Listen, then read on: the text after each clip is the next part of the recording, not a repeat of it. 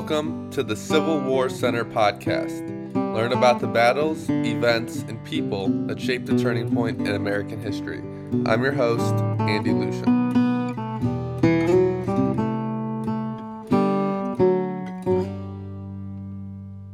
Hello, everyone. Today we are joined by Dr. David J. Kent.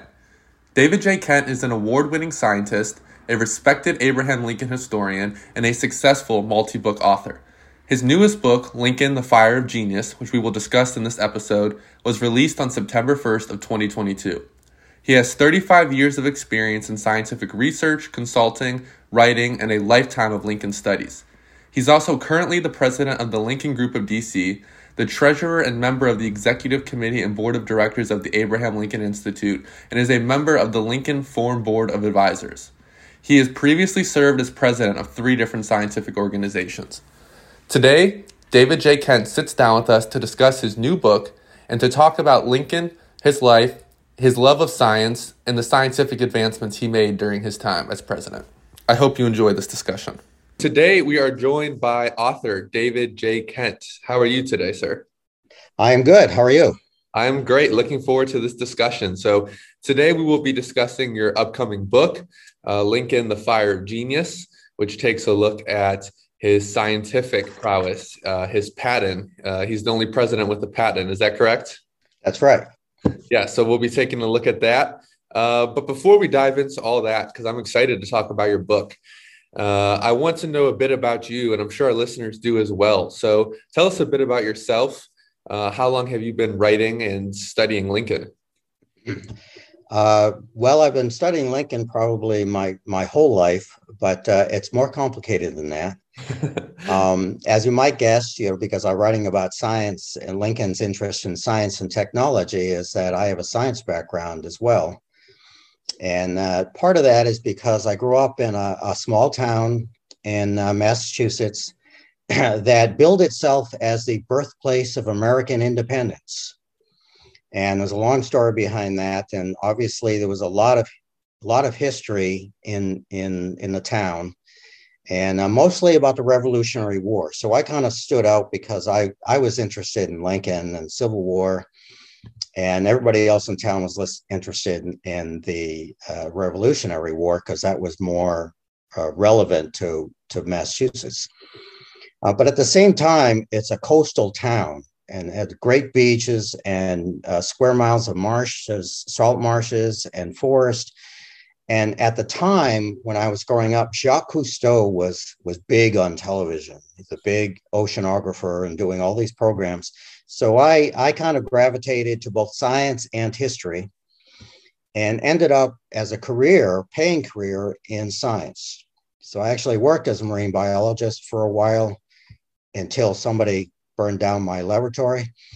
and, and, then and then I worked I worked in consulting and, and regulatory science and got my degrees, my college degrees and advanced degrees were all in science. But at the same time, I was always studying Lincoln behind the scenes and collecting books. And you can see part of my book collection. It's impressive. Uh, the, those are all Lincoln books. Uh, and now I have about 1,600 Lincoln books. So that's only about a third of what I have. Wow. Uh, and I've read not all of them, obviously, but I've read a good number of them. And then, uh, so I was in sciences and I, I spent some time in, in Europe uh, doing regulatory science. And then uh, I came back after three years there. I came back and decided, you know, I'm getting tired of doing science and working as a consultant. I really want to pursue more of the Abraham Lincoln Civil War side. So I actually quit my job uh, in, in the consulting and I signed up with the Lincoln Group of the District of Columbia, which is an organization here in the Washington, D.C. area that, uh, that studies Lincoln and uh, invites guest speakers to talk about Lincoln. And so that was about 10 years ago. I started with the Lincoln Group. And soon after that, I, I quit the job and I focused on writing. So before that, all of my writing had been scientific papers and scientific reports and you know it was getting kind of boring to be honest and and and you know and i wanted to reach out so I went uh, 10 years ago, actually, I went and pitched uh, an early concept for this book at a writing conference and didn't didn't actually get a contract to write this this book until much later but did end up writing books on Nikola Tesla, uh, on Thomas Edison, and then a book on, on, on Abraham Lincoln, all very general biographies with a lot of pictures, you know, that really was uh, good for, uh, it was good for everybody, but because of all of the pictures, all the graphics, it appealed more than I expected to younger uh, generations who were much more graphic centric than mm. than uh, older generations. So th- those all did very well. But all the while, I was thinking about this book. Uh, so, and, and I'll get back, I'll get to that in a little bit. But in any case, I, I quit. I was now writing full time. I was become part of the board of the Lincoln Group of DC, and I'm now the president of the Lincoln Group of DC. I'm also on the executive committee of the Abraham Lincoln Institute and on the advisory board for the Lincoln Forum and involved in some other Lincoln groups. So I'm, I'm, you know, I got, I pretty much put the science behind me and got totally into into Lincoln and, and the Civil War time period. And then, of course, like the the the picture behind you with the cannons, you know, I, I live in Northern Virginia, uh, maybe a five minute walk from one of the smaller battlefields, uh, the Ox Hill battlefield. Mm-hmm. And I'm not very far from Manassas. And there are a lot of Civil War battlefields around here. So it's hard to to, to ignore the Civil War when you live right. in this area. I can imagine. So, so you have a bit of a different perspective on history because you're not coming at history from that. I've been studying history my whole life. You kind of have a fresh perspective. Yeah, I think that that makes a difference. Um, you know, all of us have biases, and you know, from our upbringing and what we study in school, and and obviously, I have a science bias because of that. But I've also been because I grew up in a in an area that was so steeped in in history, and now I've lived for the last thirty years in a in a a place that is steeped in history. Um, and I've always been interested in history, so I kind of carry kind of carry the both. And I, I think that's what gave me a perspective that allowed me to see this thread of science and technology through Lincoln's life that others maybe didn't didn't mm-hmm. see. Yeah, they maybe knew he had a patent, but other than that, maybe not so much. Right. Didn't think about it too much. So. And what about Lincoln draws you specifically to him? And, and is it the Civil War as a whole that fascinates you? It sounds like it was, uh, or is it Lincoln specifically? I'm more of a Lincoln person than a Civil War person. Okay. Um, um, obviously, you can't talk about Lincoln without talking about the Civil War. But I, I do, uh, I am interested in Lincoln's whole life uh, and his upbringing.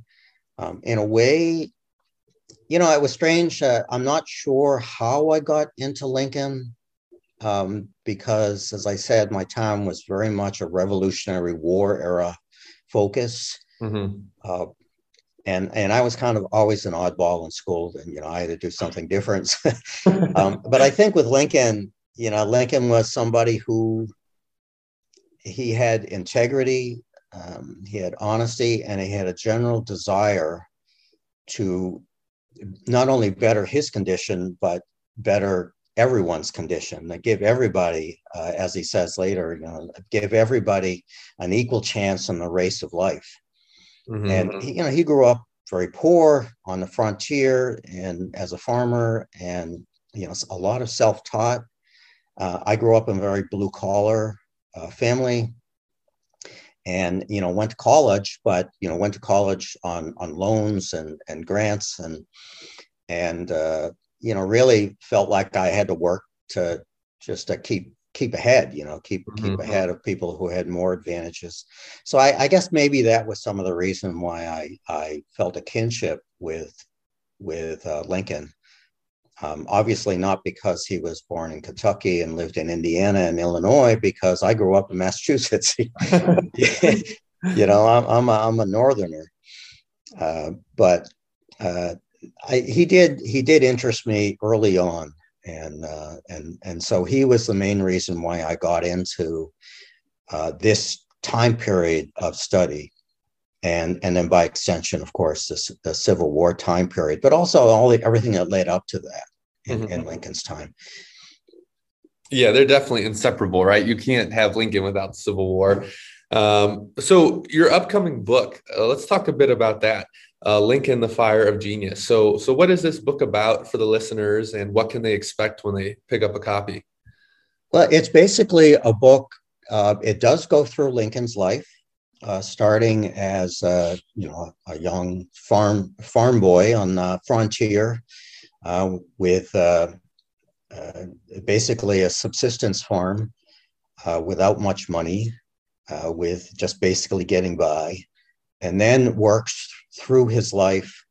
Uh, obviously, became a shopkeeper, and then he's a lawyer, and he's a and he's a politician, and eventually a president during the Civil War. So I I looked at that time period, and as I looked closer and closer, I started seeing more science and technology threaded through that life.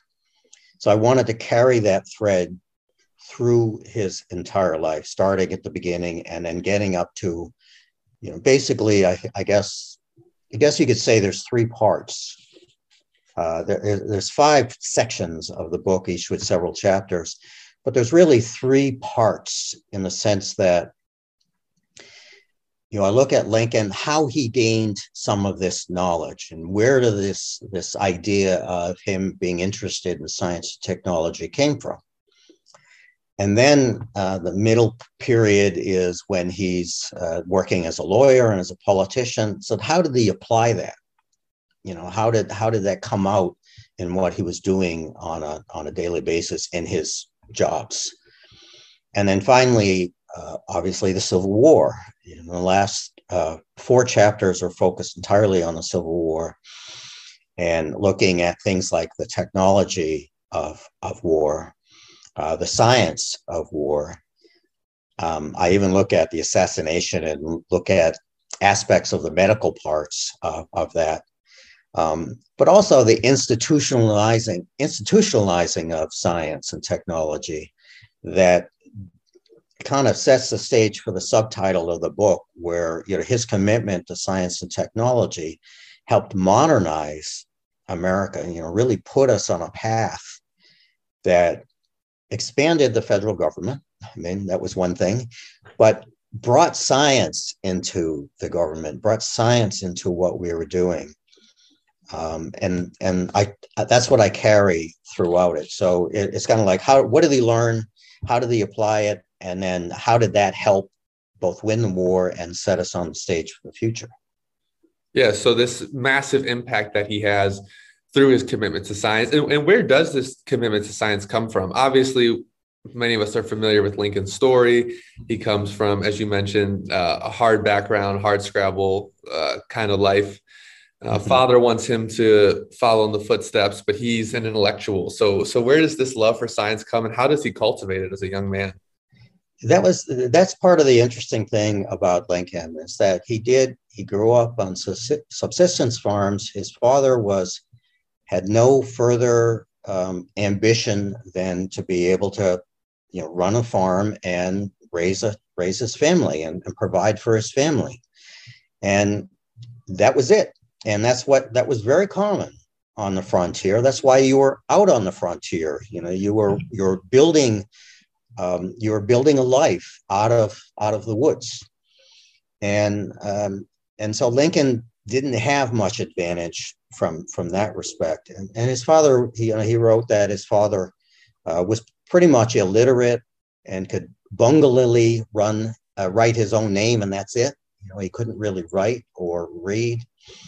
Uh, his mother really couldn't write, but she she could read a little, mainly the Bible to him. And then after she died, his his stepmother uh, was a little bit more literate. She could read and she could write a little, but she had a library, she had books. Um, by library, I mean like six books. You know, you know, not like your collection. yeah, I mean, I have that much on my desk. You know, but uh, you know, but he so he started reading books. So he's out there and he's working as a farmer, and he's he's a, he's a, he grows very quickly. He's bigger than and stronger than than most of people his age. Um, and when they run move from Kentucky to Indiana when he's seven years old, he says he was you know given an axe, and uh, for the next twenty years he almost never put down this most useful instrument. You know, he basically was out there, he was tilling fields and, and farming and, and cutting down trees and everything else. But he was also different from a lot of people in that that was all that farming work, that was fine for people like his father and most of his peers. But for him, he was just intellectually stimulated from the beginning. He wanted to learn things. And as he grew older and learned more, he realized he said, I don't want to do all this farming stuff. It's hard work and you know there's no future in it. I like I want to learn and I want to learn things and go on and do bigger and better things, whatever that might be. So he did he did pick up books and and read. So I, I, I talk about in the book, you know, I have a whole chapter on his education. And you know when he uh, when he writes uh, uh, handwrites an autobiography and gives it off to a journalist to write expanded biographies for when he's running for president. And he says that you know he you know there's nothing about his his life growing up that there is to write about. He had very little education. That over the over his entire life growing up, he had no more than a one year of formal education. And that was not all at once. It was a few weeks here, a couple of months there, spread over basically 14, 15 years. Um, so he didn't learn much other than reading, writing, and ciphering to the rule of three. So I looked at that, and I look at some of the, some of the things later, like he writes uh, uh, uh, what's called a fragment, writes out this piece about my uh, Niagara Falls, after visiting. And I read that and I say, there's a lot of science that he knows in there. Where did he get that? He didn't get that from less than a year of reading, writing, and, and ciphering to the rule of 3 mm-hmm. So that's part of the reason why I started digging into it. And I did find that, um, like even on the farm, he had to learn some you know, forest ecology because he had to go out there and cut down trees. He, he says that, you know, when he moved to Indiana, it was a very dense forest with a lot of wild animals. And they had to cut the forest down to clear enough land to plant crops. So, unlike today, where it's second growth forest or third growth forest, where there's mm-hmm. not that many species of trees, back then there were hundreds of different kinds of trees. So every and every kind of tree has a different ecology. Some of them are good for building the log cabin. Some of them are good for uh, you know cooking, burning in the fire. Uh, some of them are small, so you could cut them with an axe. Some of them are huge, and cutting them with an axe is pretty difficult. So we had to learn uh, how they worked. You know how the how the nutrients get from the roots up to the top, and, and that led to girdling where you could cut off the, the bark all the way around so that the, the nutrients can't get up into the tree and eventually the tree dies. So he learned a lot about ecology that way. Uh, he learned a lot about hydrology, how water flows um, by seeing it rain, for example, on the fields or, or raining on the hills around the fields and nothing really on the fields. And then the rain rushing down in a flood and washing away all the topsoil. Uh, and he learned, so he learned about hydrology and how just a bad, one bad storm can just wipe away your whole livelihood. Mm-hmm. Um, so he did, he did learn things like that. Uh, he also, because of the, uh, the lack of schooling, he did a lot of self studying. And this was part of his philosophy that he developed in life of, of bettering his condition, of, of, learning on his own what he couldn't learn through school and he couldn't learn from his parents. And he did that through reading. And he did that through practicing over and over and over.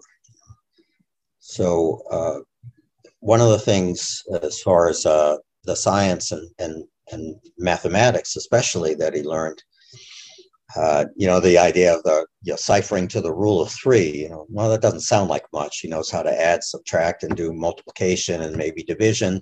And ciphering to the rule of three, rule of three is a what we would call a ratio today, um, a proportion. So you know three numbers, and and you have to figure out how to get to the fourth number. Things like, you know, if it costs two dollars for a bushel of corn, how much does it cost for half a bushel of corn? Mm-hmm. That sort of thing. Um, but he also learned by studying himself, he learned a lot more math. He had to learn much more complicated division. Uh, some stuff that would make people cry today, you know, when they go through all these divisions, and and you can see that uh, Herndon, William Herndon, his last law partner, you know, after he after the assassination, he went out and talked to all the people that had known him uh, in Indiana and in uh, New Salem, before Herndon had met him. And uh, his stepmother gave Herndon a uh, about a dozen sheets from what used to be a hundred sheet uh, sum book or copybook. And this is where he would practice his math. And just looking at the 12, you know that he learned a lot more math than he let on. Mm-hmm. Um, you know, it wasn't just uh, the rule of three. It was double rule of three and reverse rule of three, and and it was long division and very complicated things like discounts and interest rates and a lot of things that people today wouldn't have even heard of. Um, he learned all of that stuff. Plus, later in his life, uh, well, a little bit after um, New Salem, or when he was in New Salem, he had he became a surveyor. Uh, so to plot out the land for roads and, and towns, things like that. Well, to be a surveyor, you have to learn trigonometry and geometry. And he got books on surveying and he went through them. And he, you know, I went through these same books that he used. There's some pretty interesting math in there. You know, trigonometry is looking at the angles, you know, like sines and cosines and tangents of angles and, you know, things that people hate to do today. Yeah, he was learning those. He was with. learning those on his own.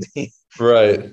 So um, and and even went later when he went to uh, when he became a, a, congressman, his one term in the U.S. Congress, he got there and he realized most of these congressmen, especially from the East, um, were much better educated and they knew things more. So he he learned that one of the things that they learned that they studied was Euclid geometry.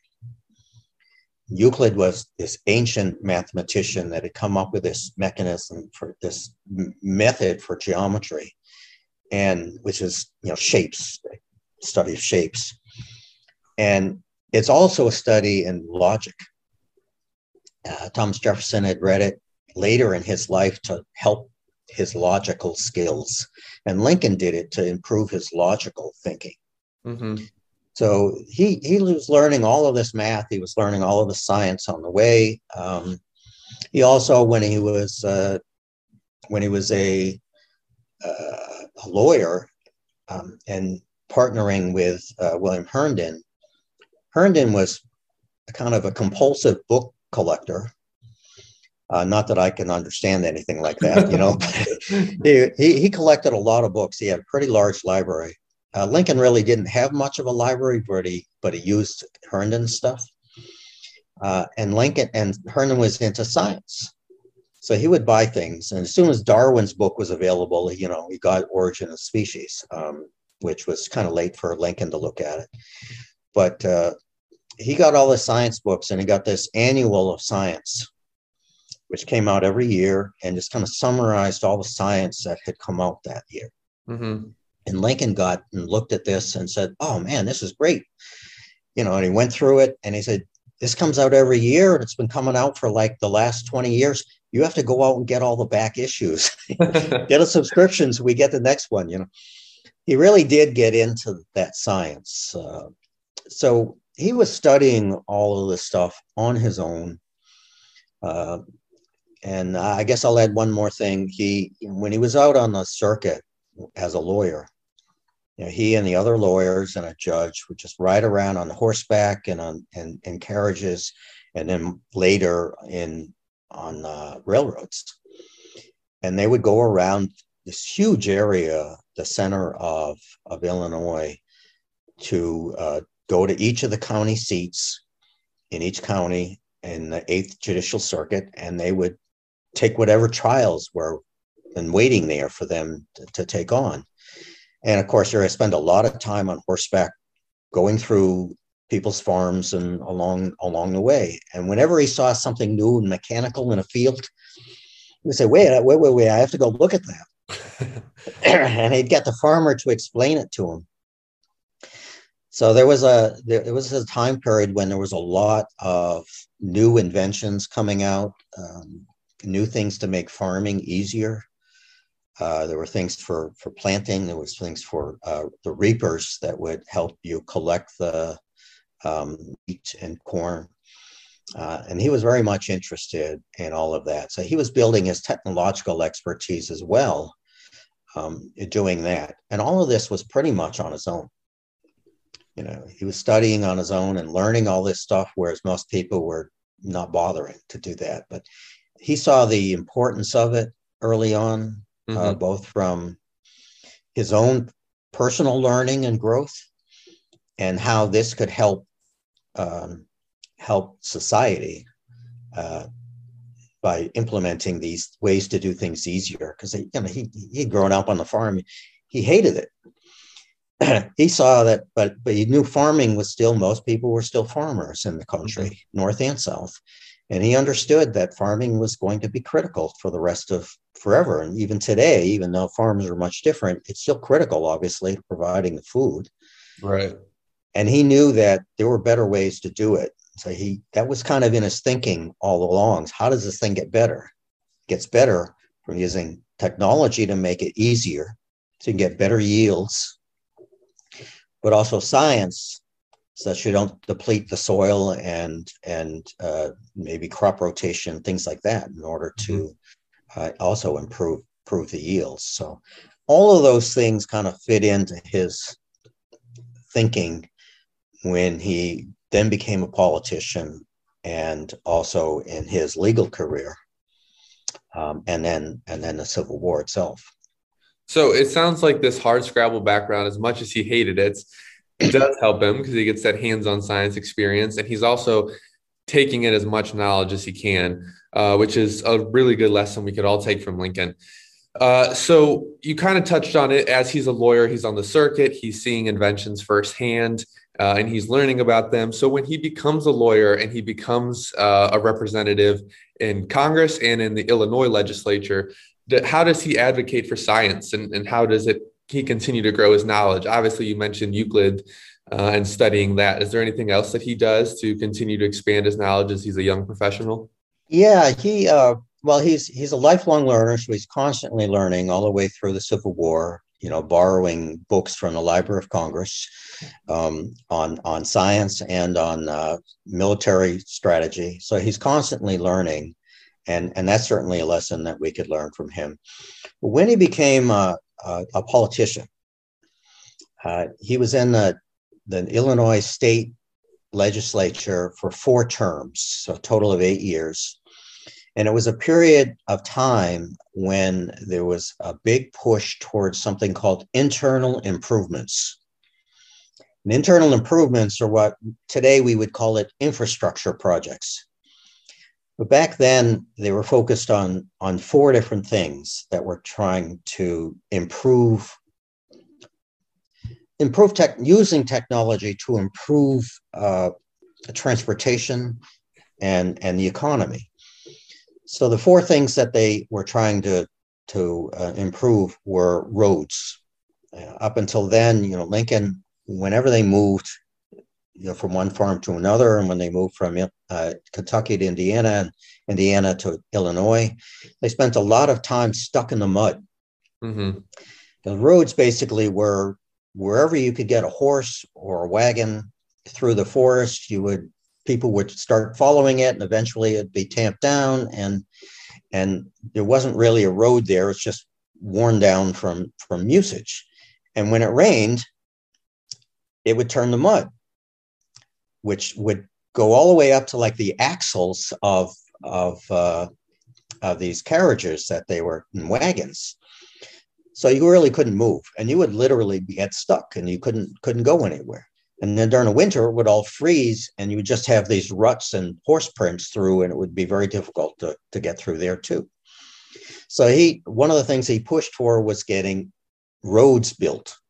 Now they weren't like I-95 or anything like that. They were they were simple, uh, you know, like uh, getting some drainage so they didn't turn to mud, some some packed rock and packed dirt, um, maybe leveling them so that they're easier to go on.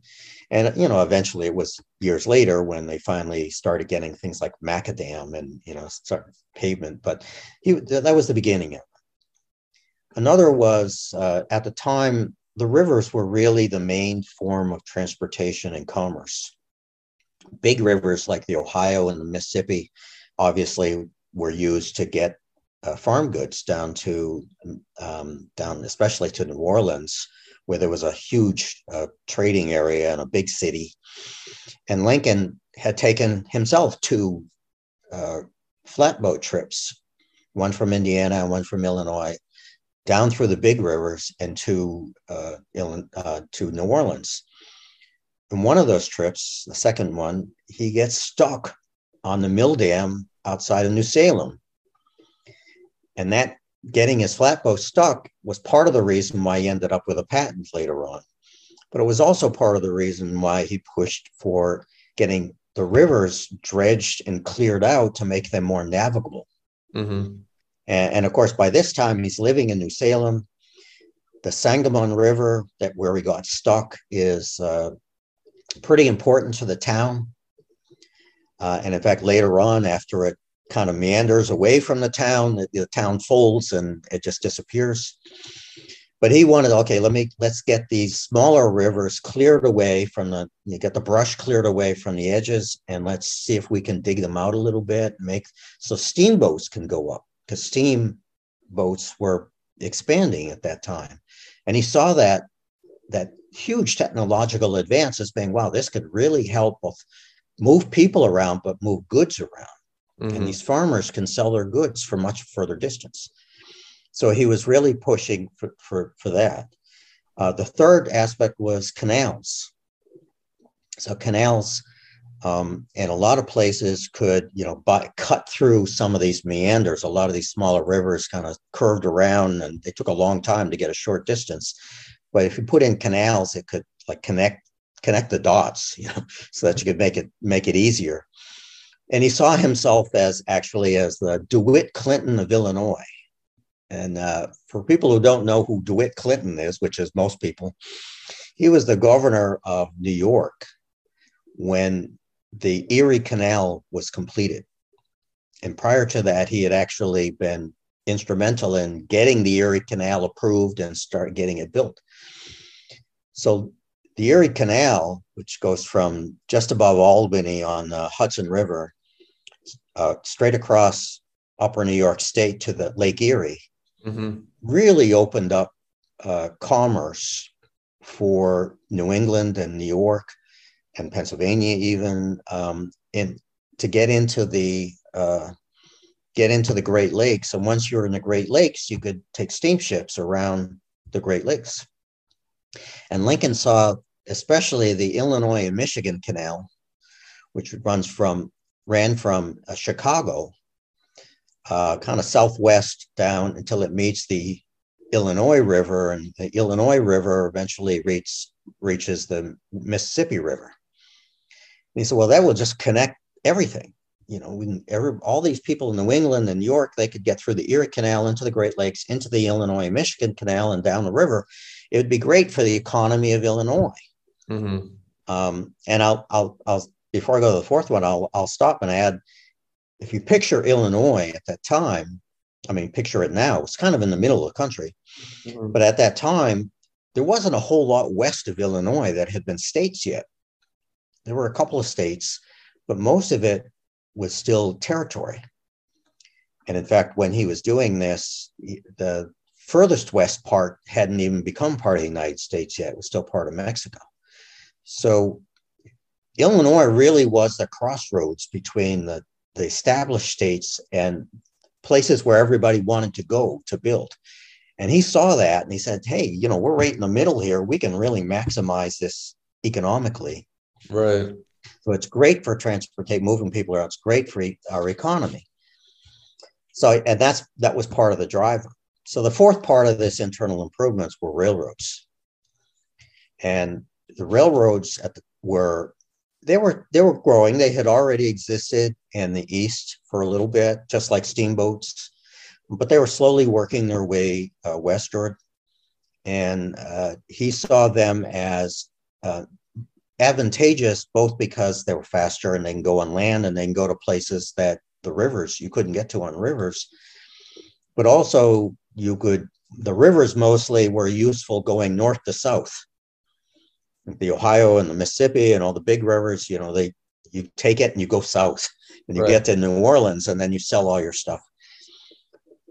Railroads could just go straight from the east where everybody was, they'd go west. And and that would be helpful for more again for transport and the economy and it would be good for the united states to do that in addition to being good for illinois so he worked very hard to to push those improvements, that infrastructure uh, improvements. Um, so that was that was probably the biggest thing he did when he was uh, in the Illinois state legislature. And then even when he went to Congress, he continued to push internal improvements both in Illinois and, and elsewhere. Um, even as president, he, he pushed that. Um, and uh, there were several acts that were passed and he signed that that helped uh, westward expansion in particular. Um, we can talk about that again later. Uh, so that was that was a lot of what he did when he was uh, as a politician. Um, but he was also a lawyer. His politician was like kind of a part-time thing. Uh, you know, he only worked so many months as as a state legislator, and he still had to have a you know his day job as, as a lawyer. And even when he was in Congress, uh, you know, people today look at Congress and say, well, you know, these people they don't work very much. You know, they take all these time off, and like this month in August that we're that we're talking, this is a this is a recess month, most of the congressmen are back home, um, getting a much needed vacation, but also you know meeting up with constituents and doing some campaigning because we have an election coming up for especially for people in the House of Representatives. Right. So at Lincoln's time, they had uh, the two-year term for the House, just like they do now, and they had two sessions, so one in each year, and the sessions were only about three months. So in between those sessions, he would go back to Illinois, and he'd be a lawyer and by this by that time he was uh, a lawyer that was getting pretty well known for being able to handle complicated uh, patent cases and uh, technological cases. Before that, early on, he was doing a lot of things like collecting debts and divorces and you know the, the bread and butter stuff that most lawyers especially out on the on the frontier which illinois still was um, so most of his trials, when you look at all of the trials that he was involved in, his cases, uh, most of them were debt cases. They were they were nothing really exciting. Um, but the later cases, he did much more in a way of patent cases, technological cases, uh, railroad cases, all uh, more and more that were technologically uh, related or science related, some medical uh, malpractice cases. Mm-hmm. And uh, he became known for somebody who could handle those sorts of things and understand them. Um, and there are, there are a couple cases that really kind of epitomize that. Um, if you have time, I can talk about those. Yeah, I would love to hear about them. Okay, so there's there's a couple of cases that become um, become very important. One is a case he didn't actually try but he prepared for it. um, so you probably heard about this. That is a called them popularly called the Manny McCormick Reaper trial. And this is a, a reapers are a farm uh, machinery that you would usually pull behind a horse that would uh, help collect uh, reap the the, uh, the the wheat and the, and the corn so that it would be easier than trying to cut it and pull it by hand you know cut it with cut it with a hand scythe this would mechanize that and it made it much easier and you could plant more acreage so McCormick is is very famous. His father had invented a reaper, and then and then his son had had uh, improved on it, and he had a patent on it. He had several patents on it, and everybody wanted to copy it. So a guy by the name of Manny made something that was similar, and he got sued by by McCormick. so the trial was going to be happen and McCormick was in Illinois, as was Manny. So the trial was going to be in in uh, Chicago. So the trial lawyers who were actually in Ohio um, hired Lincoln. They, oh, this guy's a patent lawyer. He knows his stuff. He knows the people in in in Illinois. Let's get him on. And Lincoln was I love this. This is my kind of case. So he goes up and he and he and he looks at Manny's equipment and he re- really pulls it apart and really understands it. He looks at McCormick's equipment. He brings in a couple of guys that know about the two different kinds and interviews them. He he prepares this brief, and all during this time, um, the lawyers that hired him neglected to tell him that the case had been moved to Cincinnati and since it was in Cincinnati, they didn't really need an Illinois lawyer anymore. They had this guy by the name of Edwin Stanton as a lawyer. and you might recognize Edwin Stanton's name, who becomes Secretary of War in Civil War. So Stanton didn't really like Lincoln, and he was kind of a headstrong kind of guy, as we all know from the Civil War. So he he doesn't want to have anything to do with Lincoln, but Lincoln didn't know this yet. So he shows up in Cincinnati and he gets he gets dissed by by the lawyers and by by Stanton, and he's not allowed to participate in the trial. So, you know, he's he's pretty angry at this, but he does stay there and he watches the trial from from the back. and he picks up some trial tips, you know, how these Eastern lawyers, you know, do trials so he does learn some stuff, but he he kind of vows that maybe I'm not going to ever come back to Cincinnati. I didn't get treated very well. but in the end, the trial it, it gets it it finishes. Uh, it goes on and gets appealed, and eventually ends ends up in the Supreme Court. And the Supreme Court um, rules for Manny, who was the side that Lincoln was working on, was the Manny side and he, and it at the end of the appeals, it ends up in Manny's favor, largely on the basis for this these uh, these this technical brief that Lincoln had written, but never got a chance to present. So it shows it's you know he didn't even though he didn't really try the case, it shows how how he understood mechanical and technological aspects of, of, of, of these issues, which became very important in other cases. Mm-hmm. Um, so there's one of the, there's a lot of different cases. I talk about many, many cases in both uh, technical patent cases. He did a lot of patent cases and uh, railroad cases.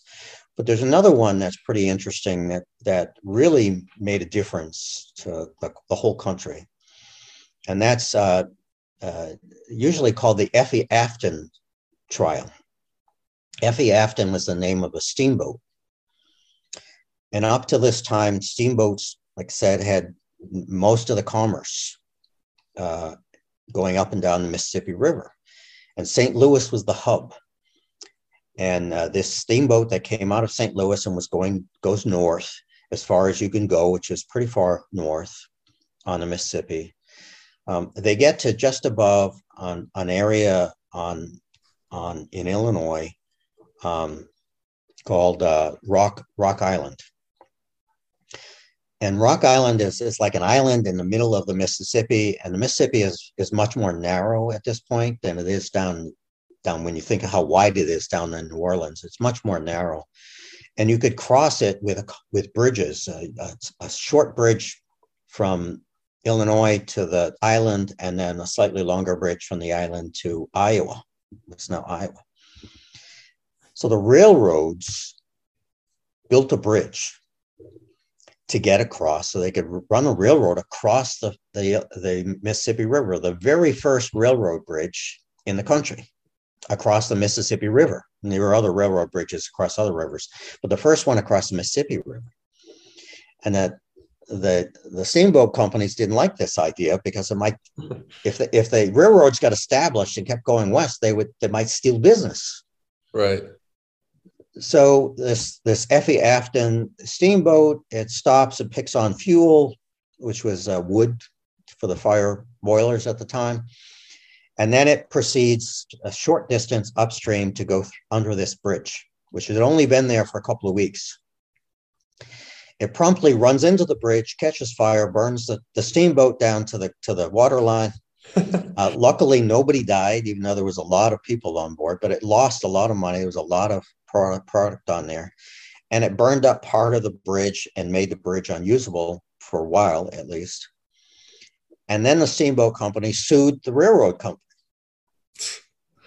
And by this time, Lincoln was working for the railroads, and so the railroad called in Lincoln and Lincoln spent a lot of time uh, studying the area, uh, studying the reach. He got out there on the water. He, he, he hired an engineer to, to work, help work and work through this. And then in the trial, he explained to the jury in a very technologically complicated uh, uh closing argument, which luckily we have almost a verbatim transcript of, which was not common. And he explained how a steamboat going through this area could not possibly have hit one side of the bridge. And then while it's moving at five or six knots an hour forward suddenly move and go all the way to the the other side and hit the other side of the bridge without moving forward at all. And he explained like i think this it was either negligence or intentional. Mm-hmm. And so he explains it very technically, and then he summarizes it in popular language that people can understand, which was something he was known for how to convince a jury of very technical aspects of things. And uh, the jury ended up as a hung jury. But he had taken, he had managed to convince eight of these 12 people that it was the steamboat's fault that did this. And the other four were not so sure. So, but it ended in the hung jury, and it never it it it went. They got retried, and that didn't end up working anywhere.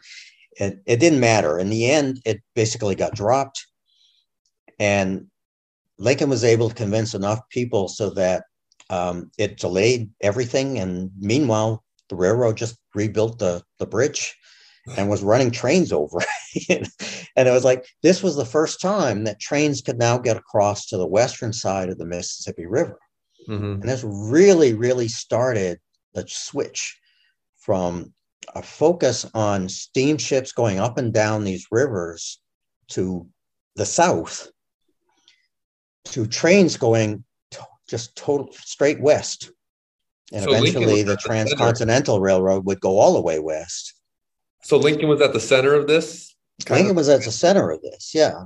Um, and then because he, you know, I said he worked for the railroads. He did. He was on retainer by the Illinois Central Railroad for a long time, um, and he he had actually did have cases against them uh, later, but he he worked for them for a long time. He did a lot of small cases. He set a lot of precedents, both with for the Illinois Central and for other railroads, both that protected the railroad and set up some precedents for corporate you know interest you know laws that help the corporations. But he also did the opposite. He he, he set some precedents in his trials to protect workers that had been injured you know that were forced the, the, the corporations to start providing safe working conditions for their workers. So he he set precedents going both directions mm-hmm. on on that. And of course all that all of this that he's learning all this technological stuff um, all of the way the river works all the way the, the the railroads all of this is something that helped him think through strategy in the civil war Yeah, and so it, it sounds like he develops this early on, this interest in science. He realizes the importance of it, and then he really starts to implement it as he becomes a lawyer, as he becomes a politician. Uh, and then obviously he goes to the White House, right? That's not the end of his mm-hmm. career there.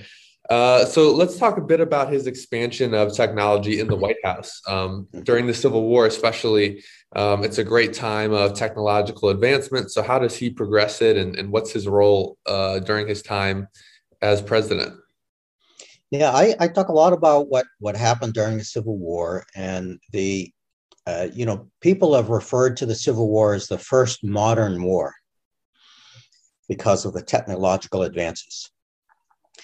Of course, people also referred to the Revolutionary War as the first modern war because of the technological advances. you know, you get the Minutemen are, you know, not standing up there in a row with red jackets, you know, just like eat, making themselves sitting ducks to get shot, you know. So there right. was technological advance because of the way that they, they were able to do that. So every war is the first modern war up to that point. Um, but the Civil War really hit kind of a sweet spot, I think, in moving strategy wise from a very simple weapons to more complicated weapons. Mm-hmm. And some of those got used during the war. Some of them were developed but didn't really get used until later. Um, but uh, so there was that. And then the the fact that telegraph and trains and other uh, advancements were now available for use in war became very important. Mm-hmm. So, for as far as Lincoln goes, and uh, for let's, let's just look at the technology uh, to begin with. So he was very interested in every aspect of technology. You know, he was somebody that got, had a reputation and got quickly an expanded reputation as being a guy who would listen to inventors. So people would back then you did, you could get into the White House. You just walk up to the front door and say, "I'm here to see the president." And if there were other people there, and usually there was a line, and people waiting and outside, waiting and waiting down the, the stairways to get up to the second floor to talk to the president. And he would let them in one at a time, and he would just talk to them. And some of these guys, they're carrying these big um, rifles and you know, so I've got a new rifle, you know, I want to show you. of course, you wouldn't get past the, the fence now, you'd be tackled by the Secret Service, but right. they didn't have that then yet. So he was very interested in seeing what kinds of new inventions. You know, we didn't have a military industrial complex like we have now. We didn't have defense contractors. Basically relied on individual inventors to come up with new ideas. So there were people that brought in uh, things that were improvements on rifling uh, guns. Uh, and he was very much into this idea of moving towards uh, more advanced uh, individual guns, rifles. So during the, at the beginning of the war, most people were using um, smooth bore muskets. So one shot, a ball that goes you know, wherever it goes and not that accurate for very far. And then as soon as you shoot it, you had to stand up and go through this whole procedure to put in the, the, the powder, put in the bullet, put in, you know, tamping everything down, get it all set. You know, if, if you're really, really, really good, you could get three shots off in a minute. Plus, you have to stand up to do this to, to, to re to get the ball in there. It's hard to do when you're laying on your stomach. So, you know, you make yourself easy, an easy victim. Mm-hmm. Um, then they went and he pushed the idea and he had people come in and he tested some of these things to get rifled muskets. And a rifle is just, uh, you know, just the, the groove inside that spirals that now you have a conical shell and you could spin it and it's much more accurate for a much further distance. So he tested some of those himself. Um, the most famous is probably the um, the uh, totally forgot the name of. Spencer. Sorry, the Spencer breech loading uh, rifle. So here is now you can load the bullets uh, from the breech, and you instead of having to put it into the barrel, um, it's rifled. It's a little shorter Um, and you have a cartridge where you can stick into the stock that has seven bullets in it. And you could fire those seven bullets and then reload it with another cartridge. And instead of maybe three shots, you can get dozens, you know, if you're really good. Well, there's there's an advantage to that. And Lincoln saw that advantage. he tested it. He was a pretty good shot, but you know, he tested it and then he had to convince the ordnance officer Ripley to put these into service. And Ripley was like, I don't want those things. you know, we, you know, and he and Ripley has a point. You know, if you could shoot off seven bullets in in a short period of time, and you're scared and you're green, and most of these these new recruits, they had been farmers a week before. They they weren't really trained soldiers when they started, especially early in the war you know they're going to get scared. They're either going to drop it and leave this new weapon for the other side or they're just going to like shoot everything and not hit anything right. so so so there was this battle between lincoln and the and the ordnance people who just wanted give me something give me a lot of something simple. And lincoln was like i want to get you stuff that would do the job better. So he did that. He also got involved in bigger weapons like uh, there's a something he called a coffee mill gun that uh, because it had like a hopper on the top where you might put in you put in the coffee grounds and then grind it. And then well this basically you throw in the bullets and then you would grind it with a with a crank and it would shoot them in turn out one one uh, uh, one barrel. And then he so he he tested that and he was in on it. And he he, he also looked at an improvement to that by another another guy, and eventually the Gatling gun, which had a rotating barrel with multiple uh, barrels that you crank it and it fires a lot. So he did a lot of things like that. Um, but he also did things like uh, you think of the, the the monitor, the ironclad monitor. That almost didn't happen. Um, the when soon after the war started, when Virginia had left the, the Union, the Union had, the United States had a, the Gosport uh, Navy Yard in, in Norfolk. And they were like, oh, well, Virginia's leaving. we can't let them have all of this, this equipment. So they just tried to, to scuttle everything and burn it down.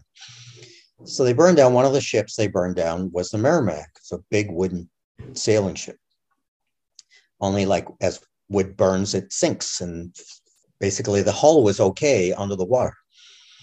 So, so the Confederates got this ship and they raised the, the hull and they put ironclad sheets on it to make an ironclad, the, the CSS Virginia. But even though everybody still called it the Merrimack, it was the CSS Virginia. And they they went down the Hampton Roads in in the following year, and they were just totally destroying these wooden boats, wooden sailing ships. In the meantime, the, you couldn't keep any secrets back then. So the Union knew that they were building the, the Virginia. So they said, we need one. They actually put an advertisement in the newspaper, said, we need designs for ironclads. Anybody have one? And um, one of the people that came forward was uh, a guy by the name of John Ericsson. He was a Swedish uh, inventor, that um, had already designed, pretty much designed what was the monitor, which was, you know, I'm sure everybody has seen it. It looked like a, a cheese box on a raft. It was called. It's basically just a flat raft looking thing with a round turret on the top. Uh, so it was a little different than the than the Confederate version. But he had that, and he had a model on his shelf. He had tried to sell the idea to Napoleon the Third, and and Napoleon was like, "Yeah, we already have some. We don't need it." It was sitting there and ready on pretty much the design ready to be built. But he had had such a falling out with the Navy a decade so before because of another an incident that almost killed the vice president of the United States. It did kill the Secretary of State that they blamed on Ericsson. Navy blamed on Ericsson. Is I don't want to have anything to do with you people. And it was Lincoln. It was a meeting with Lincoln where Lincoln um, looked at this, looked at the model, talked to Ericsson and, and the Navy and basically said, you know, I think there's something in this. You know, it's like you got to get over your your feud and and make this happen. And he made sure that there was money and materials to make the the the, the monitor, which gets down to Hampton Roads just in time to fight it out with the, the the CSS Virginia and you know come to a stalemate and neither one of them actually fought again after that. Uh, they eventually both won. The, the Confederates scuttled theirs, and and the Monitor ended up, you know, they were moving it to another place, and it and it sunk. Um, I will say one thing though. Uh, Lincoln actually had something to do with the CSS Virginia, the Merrimack ironclad, um, getting scuttled. He went down with Chase and some of the other people from the cabinet down the Hampton Roads. Uh, this was uh, uh, months later, and he toured the the monitor, which had been you know refurbished after getting some damaged, and he said, you know, we want to take back the Norfolk Naval Yard, the Gosport, what had been the Gosport Naval Yard, Norfolk. Let me, we need to go after you guys. What are you doing? Let's go for it. And he pushed the people to go and, and take it over, which they were able to do because the Confederates just said, we don't want to have anything to do with this. And they left. So they took it over. But part of this, he went on shore to, to, to look on, Confe- on the Confederately held side to say, how do we, you know, where do we land? You know, where we, he's pushing these people. Let's find a place to land. And then he said, I want you to, to start firing at, you know, at some of these targets these Confederate targets, and just start firing at them from from the, the monitor and from other wooden ships that were in the area. Just start firing on it. The Confederates on the on the Virginia, Merrimack, they were sitting there off Craney Island thinking, what's all this firing going on here? You know, I hear all this mil- this artillery, artillery. I, I we better get we better get it going. So he's like, let's try to go upriver. He said, well, we can't because we're we sink, we're too low. So they start offloading all the stuff to make them lighter. And then they can't get to the point where they're light enough to get upriver, but they are they do get to the point where they're too light to go the other direction and go out to sea. So now they're like, well, we're stuck. And they just everybody gets off and they they set fire to it to destroy it. All because Lincoln was like they're pushing his own generals to say, do something, you know. Um, so Lincoln also did in the technology side. He used he used the he really pushed to use the the railroads. Um, he w- became a very hands-on, uh, uh, his own um, general in chief, basically, uh, by using a telegraph, which now for the first time can be used in warfare. It had never been used in warfare like this before and he's sending messages back and forth. So he's playing much more hands on. So he did a lot uh, to push the technological side. Um, and there's much, much more that I talk about, but the, you know, he did a lot to push the technological side. And then uh, I guess I'll say really quickly on the science side, there were issues that were created by by the war, like um, you have these new ironclad ships clad with iron, and the compasses that all ships have to figure out where they're going. You know they're like spinning around because the iron is all over every place and they go how do we deal with that? So he he pushes the the new national academy of sciences to work on that. He dealt with issues related to coal he dealt with issues related to uh, uh, saltpeter you know, the niter that's used in uh, in um, in gunpowder uh, so he worked with the, his science people uh, to do all of that. Um, so I'll stop there. So Lincoln obviously is this great intellectual mind. He's a great politician, but he's also forward thinking. He's all for technology. Um, and it sounds like you mentioned the use of railroads. He really wants to use the North's industrial capacity to put down this rebellion. Yes, uh, he knew and he realized early on, and I, it was pretty much common knowledge early on, that the North had a lot more railroads had a lot more telegraph lines, had a lot more manufacturing capacity, had a lot more ironworks capacity, and that those could be used to the North's advantage. Uh, the South had disdained all of those things because they thought, for one thing, they thought that, well, if you have more railroads, that, that gives more opportunity for enslaved people to escape. We don't want that. You know, we don't want communication because with a telegraph, because the more people can talk to each other, the more they realize that you know maybe there's a better way than the way we're doing things. Right. You know, it's it's it's, it's typical. You see that now, uh, where people are trying to control communication, trying to not you make sure that people aren't educated. You know, make sure that you restrict how much uh, power they have. In the North was the exact opposite. Lincoln was was very much a proponent of education, of technological and scientific advantages, of uh, using all of this to help not just the rich people, uh, like somebody like Thomas Jefferson, he did some inventing and did some things uh, when he was around, but it was mainly to make his life easier and to increase his wealth. Lincoln saw this as a mechanism to uh, allow individuals better opportunities. Like the government could be used to lift the weights off of soldiers, the, uh, the shoulders of the citizens, so that they then had this equal opportunity to, mm-hmm. to, to advance, so that even the poorest um, farmer or worker could advance and have their own business someday and you know become rich them their own way. That took education. That took being open to advancement. Well, I don't want to give away too much of your book because I want our listeners to pick it up. Uh, obviously, this book comes out next month, correct? When can listeners uh, pick it up, or maybe it's available for pre-order now? Yeah, it's order for it. You can pre-order it now at all the usual places. Um, so all the online places like Amazon and Barnes and Noble, and your independent independent stores. Um, I'm going to be on uh, the Abraham Lincoln Bookshop in on September 1st, the day the book comes out.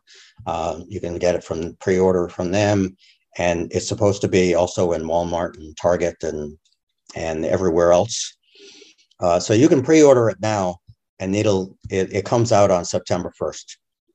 Very cool. Is there a way that listeners can uh, reach out to you if they have questions or social media? Perhaps they could follow you on. Yeah, I can. Uh, I'll. I can send you my information you can attach it, I guess. Um, but basically, if you go to uh, my website at davidjkent writer.com, that's my website. And you can find my email address there as well, um, which is similar. And that, that way you can reach out to me. I also have a Facebook page so you can look for David J. Kent on uh, on Facebook and, and find my author uh, Facebook page. And I have Instagram and all of all those different things. So David J. Kent Wright on on Instagram and and uh, Twitter. I'll make sure to put that in the notes for everybody. Uh, is there anything you'd like to leave us with as we kind of wrap up our discussion here? No, I'll just say that, uh, and I, I, just sort of said this uh, a few minutes ago, but you know, Lincoln's vision was uh, not just what was mainly that uh, we should all spend our whole lives learning as much as we possibly can. That education was the most important thing that we could we could do. That we should always be looking for opportunities, and that we all do better when we all do better. Mm-hmm. You know that. Um, you know, it's really important to keep moving forward and to uh, and to always be looking for opportunities, and that the government has a role in providing uh, either providing opportunities or uh, removing burdens so that those opportunities are more easily attainable. Uh, so I think that's his main Lincoln's main thinking um, that drove both his personal growth and the growth of the country. Yeah, that's fantastic. I, I being, a, I mean, as, as, an educator myself, lifelong learning is what we try to instill in people. Uh, It's so valuable. And for the listeners, I encourage you to pick up this book um, if you enjoy the discussion and you can learn more about Lincoln and his commitment to technology and science. And I'll make sure to put a link in there for anyone who wants to pick up this book so they can uh, support you. Well, thank you very much. This has been a great conversation and a fascinating topic to discuss. Great. Thanks for having me on. I really appreciate it.